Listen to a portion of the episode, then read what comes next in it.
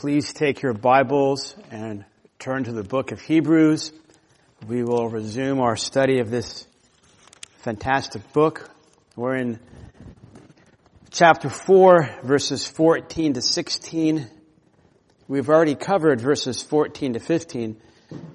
This morning we'll end chapter 4 as we look at verse 16. Let me read this whole passage, starting with verse 14 of chapter 4. Therefore, since we have a great high priest who has passed through the heavens, Jesus, the Son of God, let us hold fast our confession. For we do not have a high priest who can, who cannot sympathize with our weaknesses, but one who has been tempted in all things as we are, yet without sin. Therefore, let us draw near with confidence to the throne of grace so that we may receive mercy and find grace to help in the time of need. Lord, we continue to worship you as we now come to actively listen to your word, both the preacher and the people. Lord, we desire to hear your voice, to be cleansed and to be changed, to be equipped that we can go forward in Christ and become even more like you, Lord. We commit this time into your hands and ask, even as this text says, for your mercy and for your grace, Lord. For Christ's sake, Amen. Daddy! Have you ever heard a, a, cry like that before? I would say to both fathers and mothers, if you ever tell your child when they go to bed at night and maybe they're not feeling well, they might have a fever. And if you say to them, son or daughter, tonight if you feel bad or you're frightened, you can go ahead and cry out to me. That oftentimes then they could do that. Even at 2.20 in the morning, they could cry out, Dad! Last night, Thomas had a fever, and so I said to him, as he was going to bed, if there are any problems, if you feel like you're going to throw up or something like that, feel free to cry out, Daddy! And, you know, I'll, I'll come. So I was awakened by almost 2.30 at night. Dad! Dad! And my, my first thought in my mind wasn't, yes! Thank you, Jesus, for, for the opportunity to help my son. It was more like, oh, I can't believe this. I gotta get, I have to preach tomorrow. Instead of having that attitude of, I get to be like Jesus. God was gracious and I was able to help uh, my son. He was wandering around the house and he was sound asleep.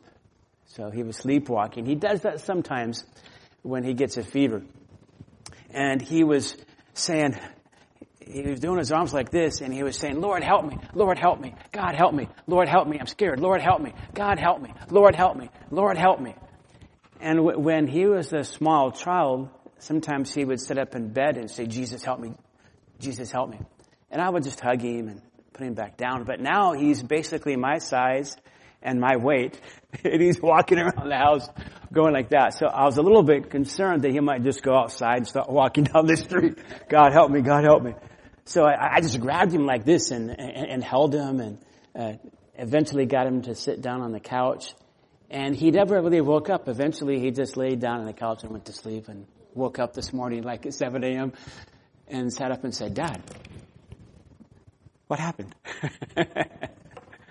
but I thought, in a way, that's a picture of this verse where we can have a night terror, a, dream, and have a fever, and it can be scary. And we cry out, Lord, help! Lord, help me! Lord, help me! And we see that here in this text where it says that we might receive mercy and find grace to help in the time of need.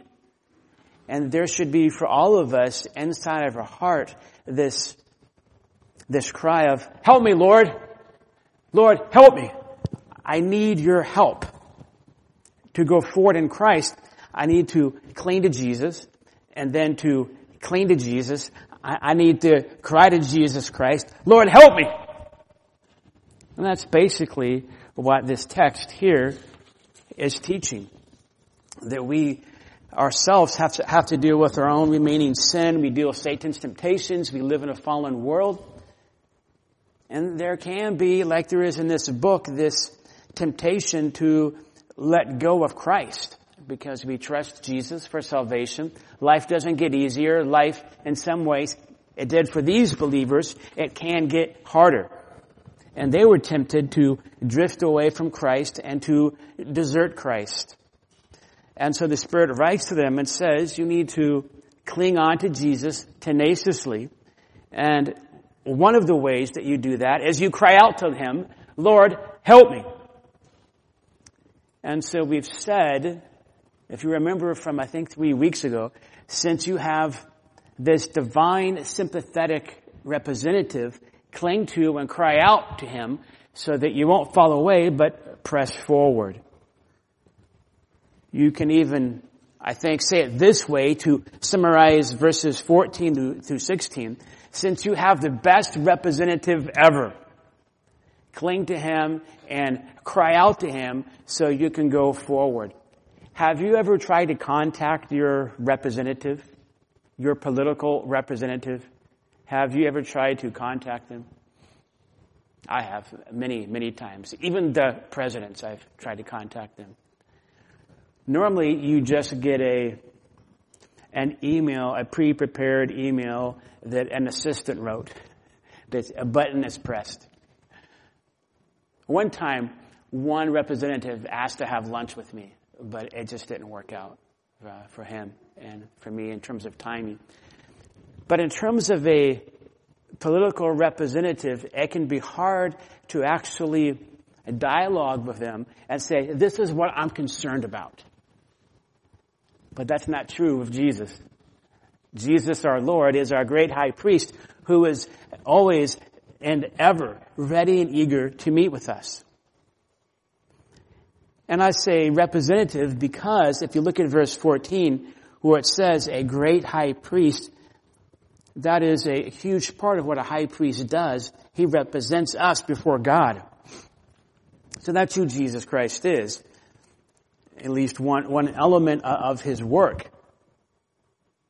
So how can we keep going forward in Christ? How can we persevere in the faith even if our faith is being attacked and we can almost at times feel like is it worthy to go on? Well, we grasp hold of Jesus and we go to the throne of grace.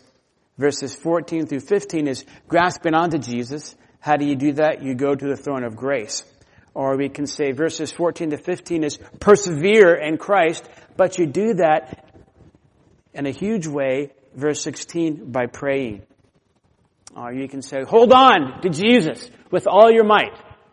Well, you do that by hollering to the Lord. H-O-L-L-E-R. Have you, do you guys ever use that word? Holler? We, we do in the South, yeah. I don't know if you do out in the West. It's the idea of crying. It's crying out.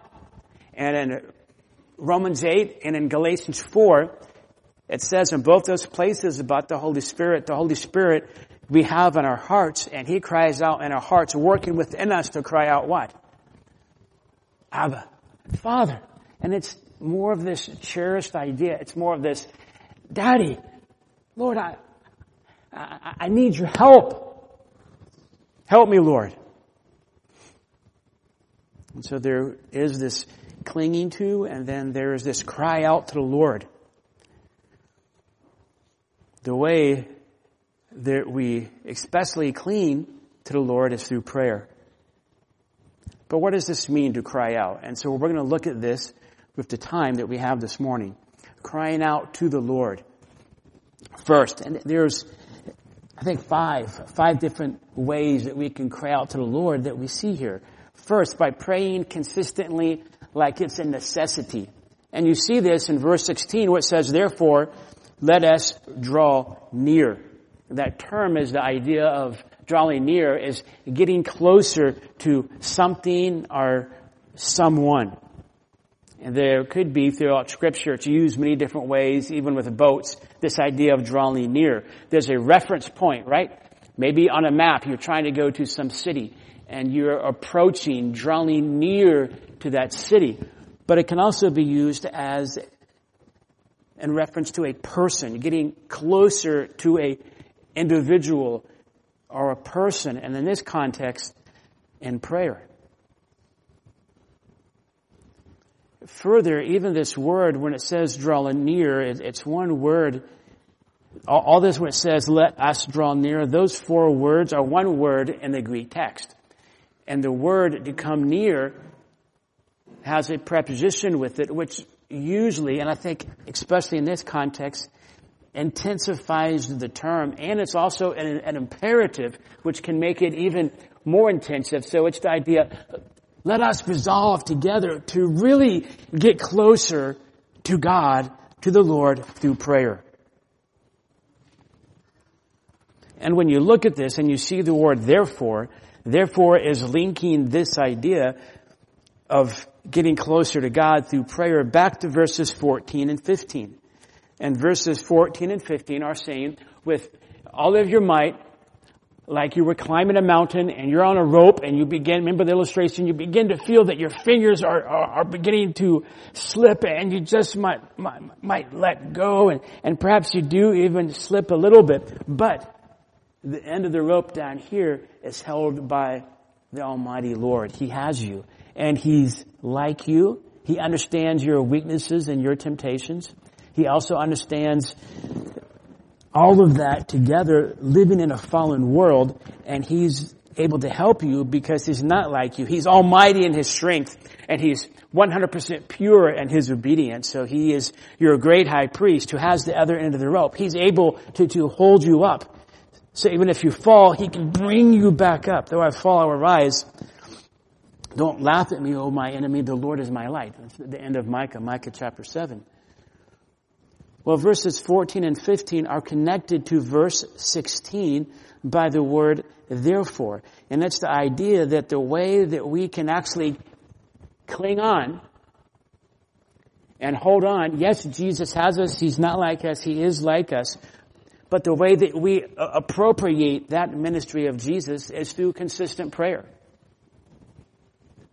That's what the word therefore in verse 16 is doing. It's making a connection. You can hold fast to Jesus because he has all the success that you never had in terms of living for God. Jesus did it perfectly. He is 100% God, 100% man. He's for you. The means by which you obtain his ministry is through consistent prayer. That's what the word therefore is doing. It's connecting verses 14 and 15 with verse 16. It's bringing out really the necessity of it. Praying consistently like it's a necessity. In order to hang on through the thick and thin and ups and downs through life when it's going really well or when it's going really bad, you have to pray. You'll do much, much better praying than not praying. That's how verse 16 is connected to verses 14 and 15. Now, sometimes I think what we're tempted with, but there has to be more to it than that. Life is so complex. There are so many difficulties in life for me to cling on to Jesus, to cling on to the, the faith, the faith, it has to be more complex than, than, just prayer. Well, certainly we need to read our Bibles and there's fellowship that we have in Christ. But here in this section, there's no technical secret that you can lay hold of by maybe joining a certain movement, by reading a certain number of books, by having a certain kind of rigid, disciplined life all those things may help, but the foundation is that you pray and that you cry out, Lord, help me. Remember Nehemiah, when he was standing before the king, what, what did he do? He said, Lord, what? It's very brief. You can read Nehemiah 2. It's just, Lord, help me. I, I need your help. It can be a long prayer. It can be a moment prayer, but it needs to be consistent. E- even here, uh, consistent and persistent. Even here in verse 16, let us draw near is this idea of let us resolve together to do this as a habit of life. This should characterize our life. That we are going to always be seeking to get closer to God especially through prayer. It's a necessity in order to hang on. Water is a necessity. Coffee is not a necessity. Every morning, there is a desire that I have to, I have to have a cup of coffee. I have to. I have to have it. And if I don't have my cup of coffee every morning, then what happens? I get a headache. right? Well, what happens if I don't drink water? Ever? I die. So maybe I'm addicted to the caffeine in the coffee. Would you ever look at somebody and say, he's addicted to water? If we're not drinking water, however, we're going to die. Prayer to the Lord is even more of a necessity than water. It's even more important. It's our eternal relationship with God. Prayer is a necessity. God created the water. He, he can get you water. Can you live without your cell phone? Yes. Can you live without coffee? Yes. What about even, let's say we're invaded by China and by Russia at the same time? What do we need more than anything else? We need Jesus, and we get close to Him through prayer. Even a human army at your disposal could give you a great advantage, but an even greater advantage is prayer. And that's what this text is saying is get close to God through prayer. Therefore, to cling on to it, it's, it's necessary that you pray. The, ordained, the God ordained means to receive the mercy and the grace to cling tenaciously to Jesus is to ask Him for it. Number two, in terms of what does this mean to cry out to the Lord? How do we do this? Number two is by worshiping Him. And it comes from this same term, phrase, not even a phrase, really, it, it's one word, but, but the word itself is, is, is a clause. It has the subject and the verb in it. In that one word, let us draw near. It is also this idea of, of worship.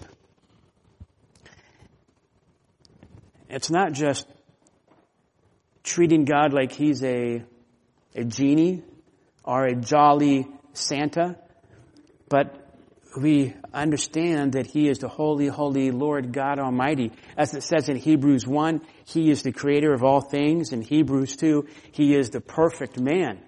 He's our Redeemer and our propitiator. He is our great high priest. He's better than Moses. He's better than Joshua. He's better than the Sabbath. He is the fulfillment of the Sabbath. He is better than the priesthood system. He is that final sacrifice. And so as we draw near to God, it is this, Lord, help me! Father, help me! But it is always with this attitude of, of, of worship, of understanding truly who He is. He's unparalleled in worthiness. And that's how this word draw near is used throughout scripture. You can even see it in the book of Hebrews as it brings out the Old Testament context. Chapter 10 verse 1. For the law, since it has only a shadow of the, of the good things to come, and not the very form of things, can never by the same sacrifices which they offer continually year by year make perfect those who draw near people that were coming to worship the Lord. Even verse 22, let us draw near with a sincere heart and full assurance of faith, having our hearts sprinkled clean from an evil conscience and our bodies washed with pure water. And it's used throughout the whole Old Testament. I'm just going to give you one example from the book of Leviticus. You don't have to turn there. You can if you want. Leviticus 21, just to show you that this term is, it's very common in the Bible. Chapter 21, verse 21. No man among the descendants of Aaron the priest who has the defect is to come near to offer the Lord's offerings by fire, since he has a defect. He should not come near to offer the food of his God. Twice has the idea of come near. The, the Greek word in the New Testament in Hebrews 4:16 and the Greek version, the Septuagint of the Bible, that's the word that the translators chose to use there. That is, it, it's the idea where it says draw near to pray, but it's also combined with this, this understanding of great is the Lord. He is greatly to be praised. His greatness is unsearchable. It's infinite. It's always with this, this humility and not this haughtiness of God, I want it now. Give it to me now. Right now. I demand. I, I, I claim this.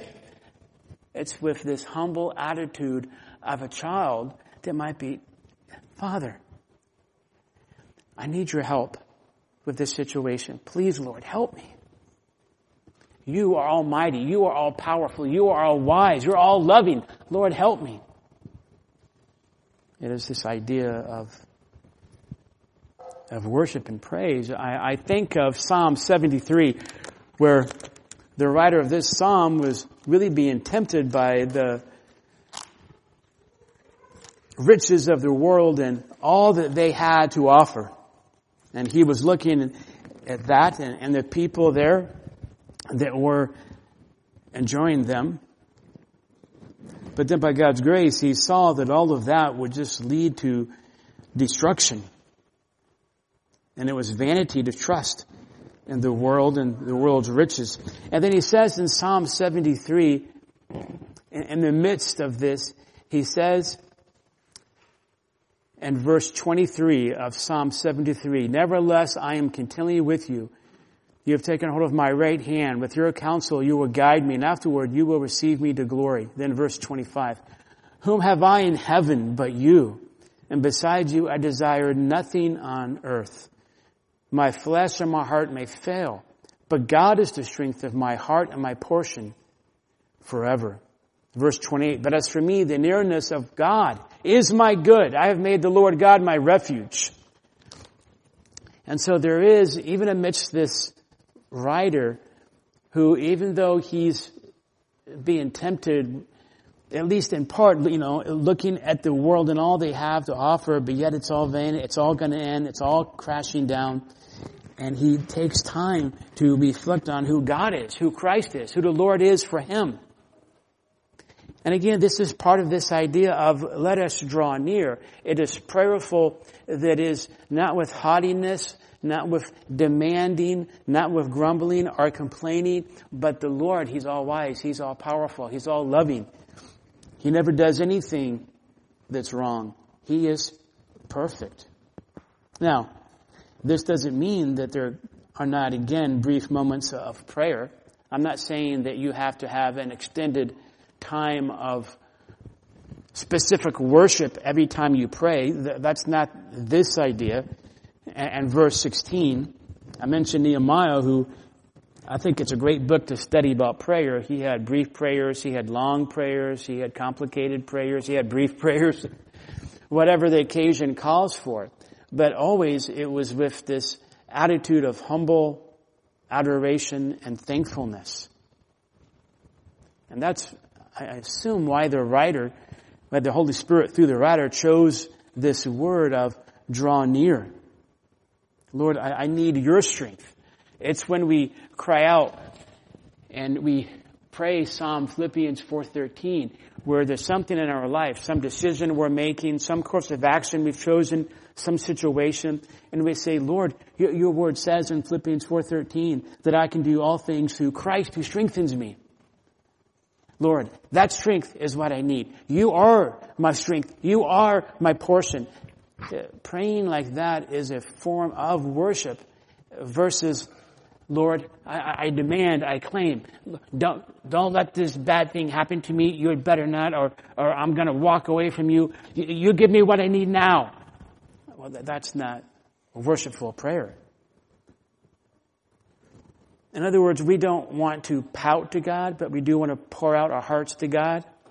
There is a pouting to God, and you can look at the different Psalms, and I, I don't think that's pouting pouting, you know, and complaining, but rather we want to pour out our hearts. And you see this in the beautiful Psalm, Psalm 62, 8.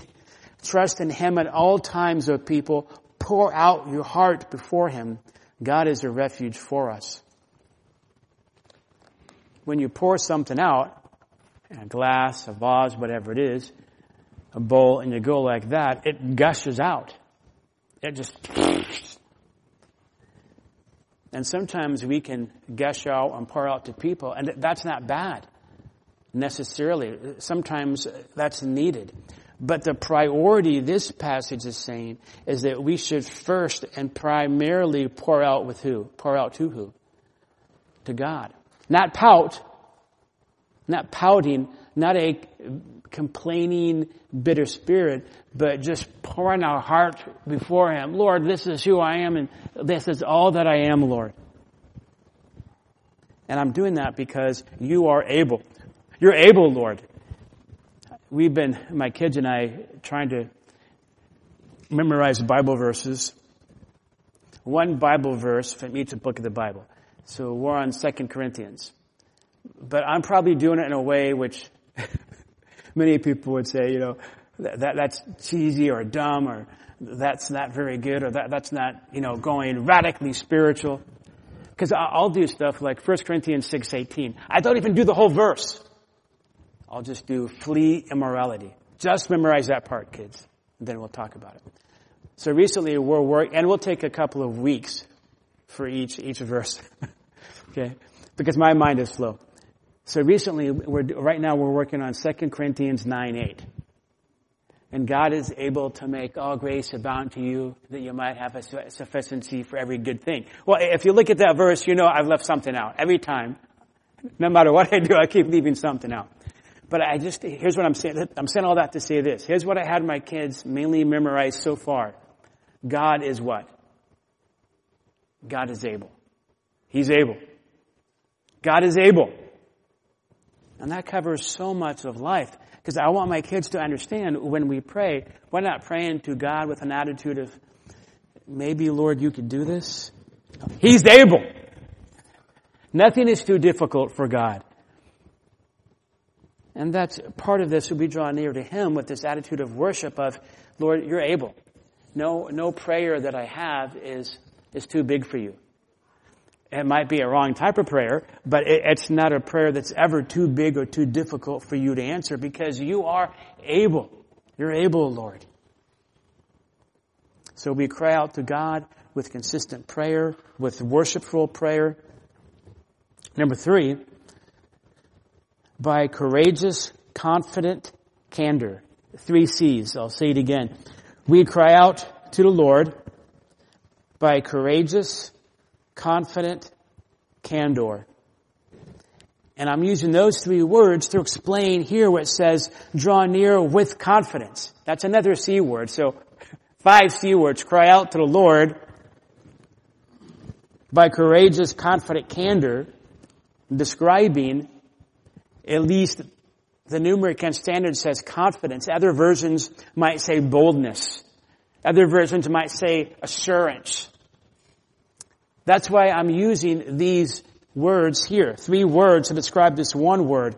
Courageous, confident, candor. That is, with, with God, through Jesus Christ, to the Father, we can use candor when we speak and pray with Him. Being confident that He hears us and will respond. And we can pray a type of prayer that is courageous and bold.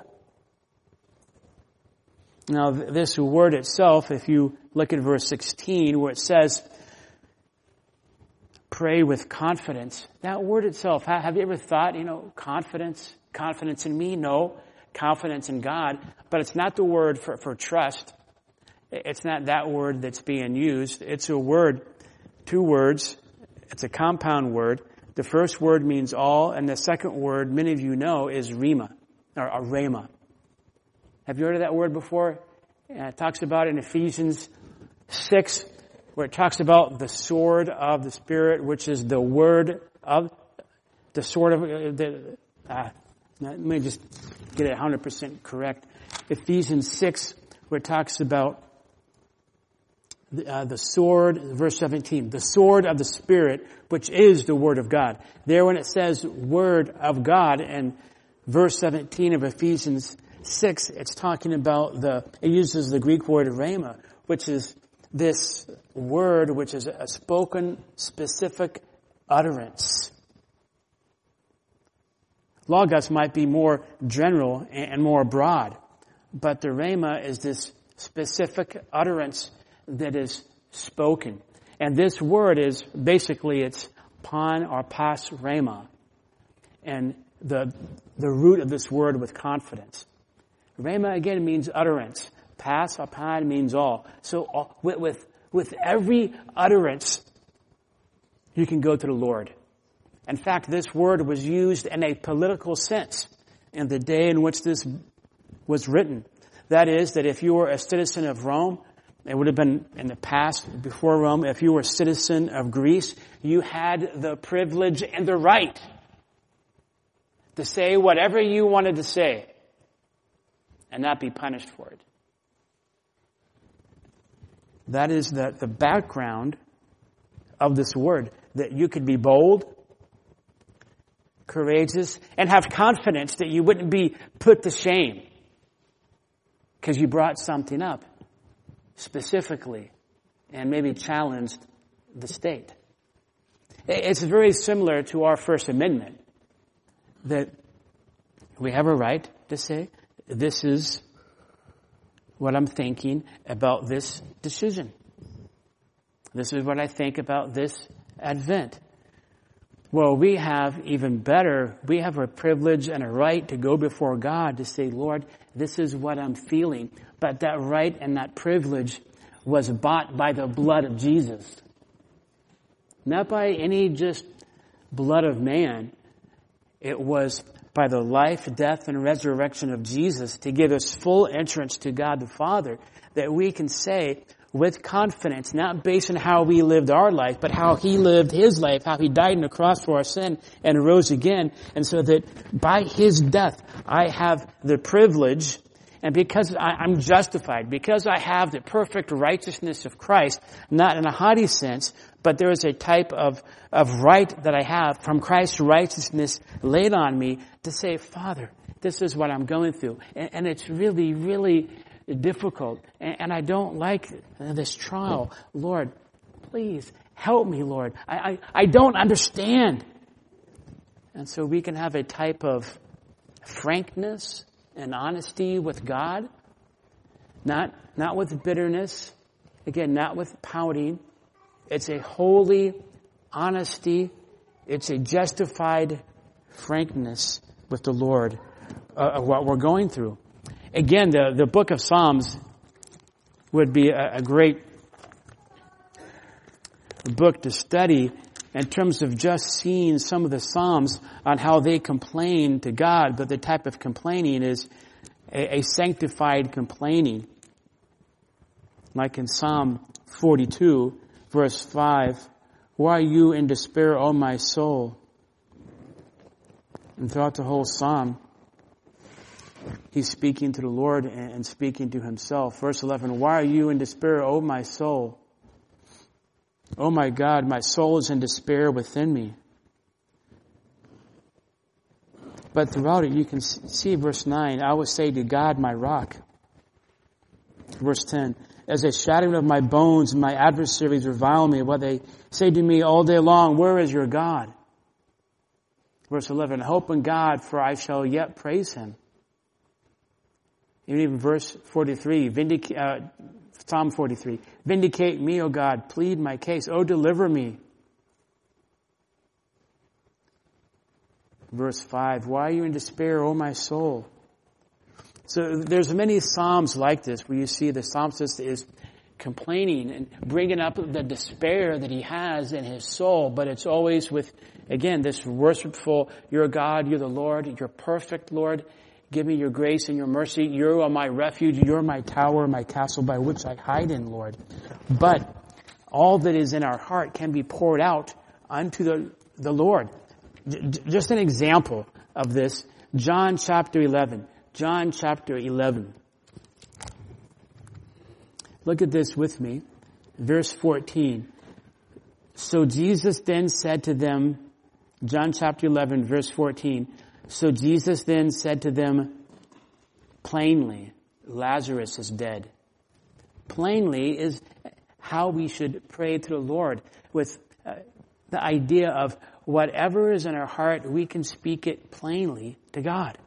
God knows it already, right? God knows us and what we're thinking more than we know what we're thinking. So we might as well just say, Lord, here's what I'm thinking. Here's what I'm tempted with. Lord, it's gross. It's disgusting. But Lord, you know. Lord, help me. This word is even used, I won't t- take the time to go through it, but it's used like in, in Acts 4.13 to talk about boldness of speaking of, of Peter and John. Speaking with confident boldness, not confidence in themselves, but confidence in the message and the one that redeemed them. In the same way, when we pray, there's confidence not in who we are, but that God listens to us because of Jesus Christ, and because then His blood has, His death has covered me, and because I am justified before Him, with, with humility and with trust and a type of brokenness, I can just pour out my whole soul to God. I, I can gush upon Him. Again, it's not demanding things to God, that I want Him, that, that He must do this, and a type of haughty claiming it, but rather it's exposing my whole soul to God. It is a blood bought freedom of speech with God. That's a strong cry. Even men can do this. There are times when certainly we get overwhelmed by, by life, and both uh, women and men can have a strong cry. And usually after you cry, most times do you feel terrible? Most, most times, not saying every time, but after a lot of times after you cry, you feel somewhat better. Especially if you're crying out to the Lord in prayer. And you just expose all that's in your heart. Lord, you know this already. I'm going to share it with you and ask for your intervention and for your help, Lord. Lord, I need to take refuge and somewhere I'm going to take it with you. Lord, here's what's, what's going on. And I'm going to trust in you. And so you pour out your soul to Him. That's this idea of, of confidence.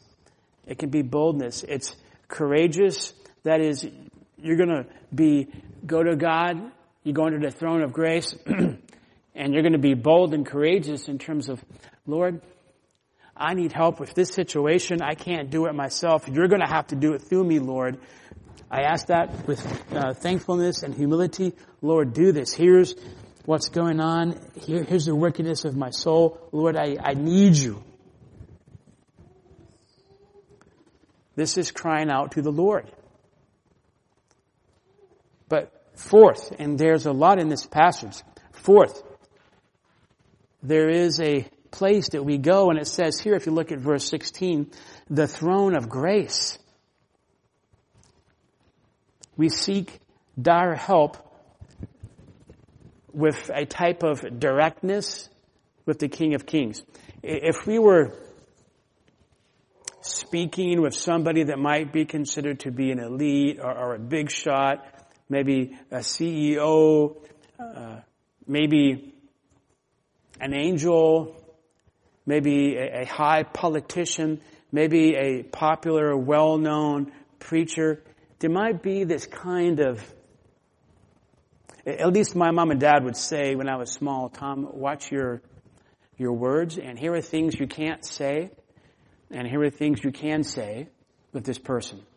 Okay? You have to be top notch with how you talk and even you have to, you know, don't use slang words or anything like that. You have to have the utmost correction of, of talking and speech when you're talking to this person because of who they are and their job they have. Well, when you look at this verse, this verse has said that we go with confidence. Again, that's this,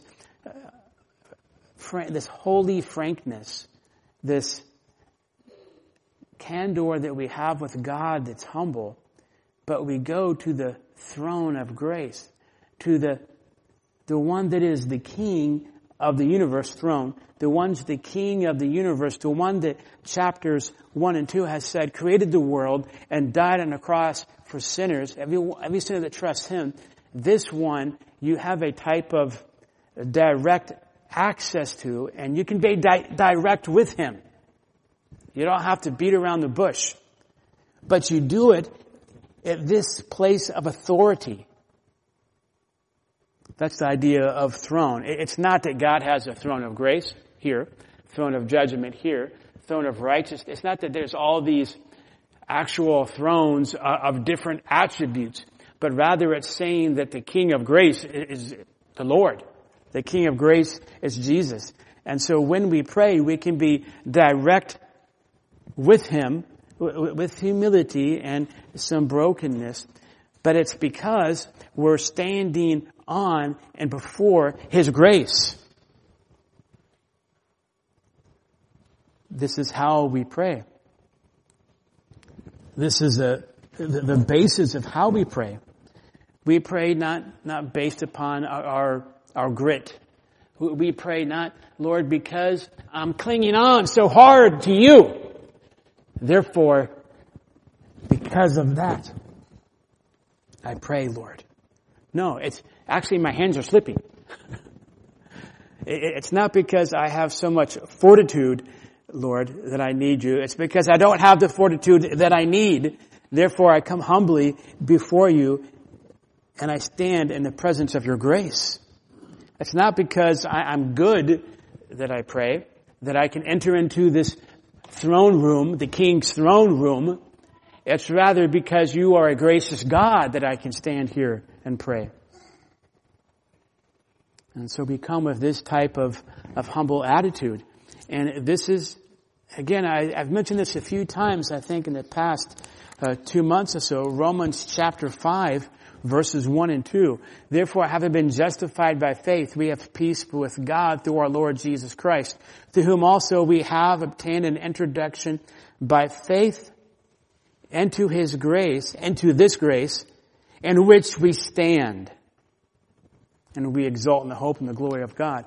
That is, I, I am never and you are never worthy enough to be heard by God. I'm never able successfully to point to myself and say, Lord, because I, I didn't yell at my wife. I didn't yell at my kids. I only kicked the dog one time, Lord. So this week, Lord, right now, it was the best week of my life. So now I'm worthy enough for you to hear me. No.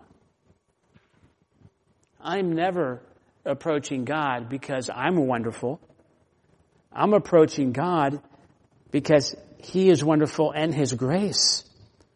And because the Savior wonderfully died on the cross covering my sin and paid that price. He is Jesus Christ, my great high priest. And when I trust Him, all my sin is washed away. And so it's by grace I stand in His presence.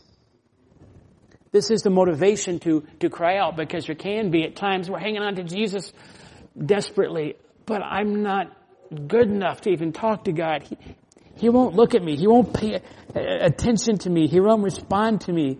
He, he won't love me anymore because I'm so bad. I'm, I'm so wicked.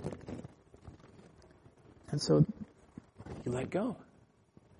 But the, the reality is, but yet we're sinners. Christ died for us. We didn't love him first. He loved us first.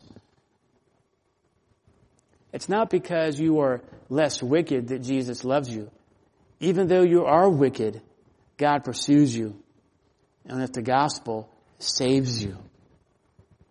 And so we pray not because of our grit, not because of our goodness, but because of His wonderful grace. And He is the authority, the King of grace. That's the idea of the throne of grace. We stand before the one that is master of the universe, and we come not to the throne of law saying, I've obeyed your law, but rather we come to him and say, Lord, I have not obeyed your law, and that's why I need your saving grace, your sustaining grace, your, your keeping grace, your eternal grace every day, every minute, every second. I need you all the time to be gracious to me, Lord. Thank you, Jesus. This is this attitude that we come by. This is what it means to cry out to the Lord. For by grace we have been saved, Ephesians 2, 8. And it's the idea we have been and we are continuing to be saved by His grace.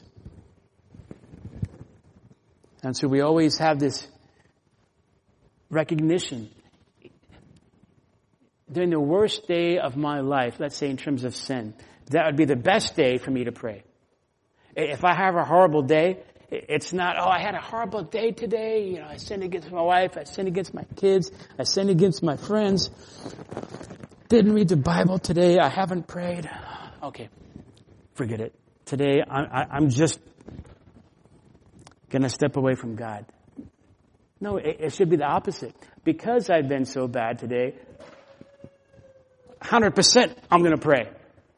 Why? Because God is a God of grace. Is there anybody that is more filled with grace than, than God? Is there any king, any ruler, any authority that would be more gracious to you than the Lord? Never. This is what it means to cry unto Him, to cry out. We cry out to Him and stand before Him based upon His grace. And then finally, number five, this crying out to Him involves trusting Him for the right help at the right time. Crying out to the Lord is trusting Him for the, the right help at the right time. Today, after church, you may be walking to the parking lot and maybe you have a handful of Bibles, maybe some of those yummy things over there on the table. You have all this, maybe you took like five of them before anybody could see you. You just not that I've ever done that, but you stuffed them in, in the bag. Yeah. and, you're carrying them like this. And because I'm such a, a wonderful individual, I see you leaving. And so I want to help you. So I take a life saver, you know, one of those circle white ones, and, and you're walking and you see me. And so you start to walk faster. Faster, I throw it over you. Now, am I really helping you? That could actually hurt you, right? You could fall break, break your head. I wouldn't be giving you the kind of, of help you need at that right moment. Have you ever been involved, in other words, in a situation or something where somebody tries to help you, but it's the wrong kind of help? I'm joking about somebody taking the food in case somebody's wondering. Please, nobody come up to me and say, were you talking to me? I'm exposing myself. I've done that, okay? I, am the one that takes the food in my bag. It's me. Oh, somebody else confessed. but there have been times, I'm sure in your life, where somebody's tried to help you, but you didn't want that help at that time, and it was the wrong kind of help. Right? This verse is saying the opposite. That part of crying out to the Lord is we cry out and trust that God will give us the best kind of help that won't hurt us, but actually it will help us. And even if we're doing something that isn't bad, especially, that is bad, especially if we cry out then, Lord, help me. I'm so tempted and I'm involved in this. The Lord will give you the best help at that right time. And it will be merciful and it will be gracious. That's the point of this, this verse. Mercy generally is the idea of God's hey, compassion, especially not giving you what you deserve, but actually relieving your misery. Grace is giving you what you don't deserve. Mercy is not giving you what you deserve and being kind to you, where grace is giving you what you don't deserve and even giving you more riches, love, and power and enablement. And he says he'll give these, this verse, he gives this to us to help in the time of need. Some versions do a better job. It's the idea of a well-timed help. A well timed help. For example, I, I love this. He's long past dead. One of the best Greek uh, teachers ever was A.T. Robertson. Um, his word pictures are fantastic. He gave a little uh, paraphrase and said, "At the nick of time." And I'm sorry, I have no. That's not a good paraphrase. It's not at, at the nick of time. Because the nick of time, at least for us today, maybe it's different for him. And the nick of time is, is can be understood almost like at that last moment, uh, right before the darkness fully came and the light was stuffed out and, and you died. Right then, help came. You know, kind of like Gandalf and the two towers with all the horses coming down the mountain right before the end. That's not this idea. It's not that God is going to wait I'm going to wait till the last moment for Tom. I'm going to get him this time. I'm going to teach you, Tom. Trust me all the time. So he waits. That's not what this verse is saying. Rather, God comes at the best time. God gives us that mercy, that grace, that grace, that relieving compassion, and whether it's physical or spiritual, and even that grace, that enabling that, that power, that love, not just at the last moment, but at the exact time that's best for you, for us.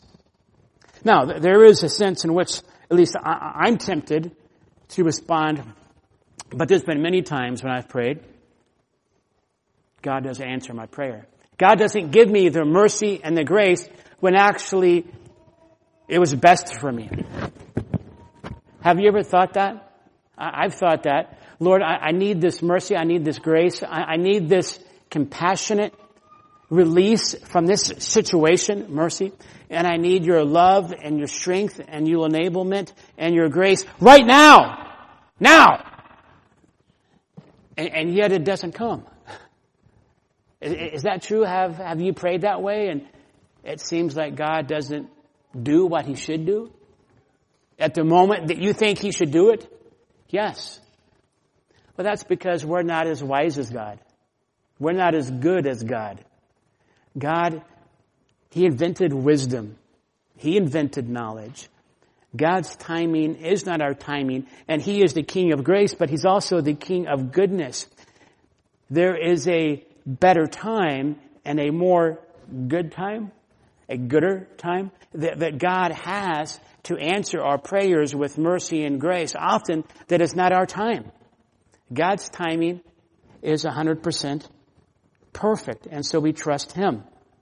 This is why at times I've quoted that song by the Sweet Comfort Band. Perfect timing, not a moment too soon, not a moment too late. He's got perfect timing. And the song even talks about he holds the whole world, the whole universe in his hand. He's got perfect timing. That's the idea of mercy and grace to help in the time of need. Well-timed help. Even the word for, for time is eu kairos. You is the idea that EU is the idea of good. Kairos is time. And, and the well, it's a well-timed, good time, the, the best time. God knows when we need His mercy and when we need His grace. And so there is this trusting element of God, here's my problem, here's my situation, here's the problem with my family and my loved ones. Lord, I, I bring it before you. I'm going to trust you and even I'm going to trust your timing with when you work and, and when you're moved because you're all loving, you're all good, you're all wise. You're perfect, Lord. My analysis of when I need mercy and grace or when somebody else needs it is not as accurate as your analysis, Lord. So I'm going to trust you, Lord. You're going to be perfect in your timing. Thank you, Jesus. Would you trust the Lord to give you what you need at the best time? He's wise, He's good, and He's able. Now, as we look at this text, Hebrews 4, 14 through 16, just a, a brief question. Do you want to desert Jesus Christ and go to hell? Who wants to do that? Raise your hand if you want to forsake Christ and go to hell forever.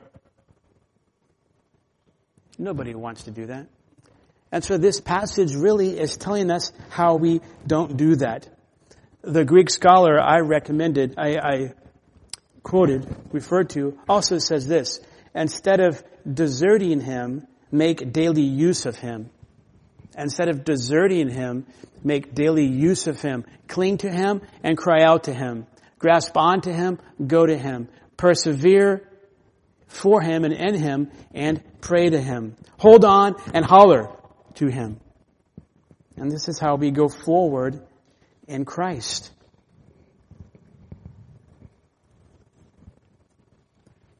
We go forward in Christ and we don't forsake Jesus. And even he says this in, in the Gospels by being like children. There is an, an essence of our faith, a, a part of it where we cry out like a child in the middle of the night when we're scared, when we're frightened. And we say, Abba, Father, help me. Lord, help me. When's the last time you've cried out to the Lord from your heart, Lord, help me. Help me, Jesus. Lord, we thank you for your word. We thank you that you invite us to cry out to you, that you invite us to be honest with you, to, to have humility, to not pout, but to pour out our heart. But Lord, we can be frank with you and be direct with you of what we're thinking and what we're going through.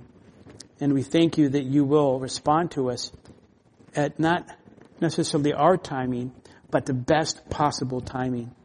Thank you, Lord, for this truth in this verse. May we cling to you and may we cry out to you because you are worthy, Lord. Thank you, Lord, for Christ's sake. Amen.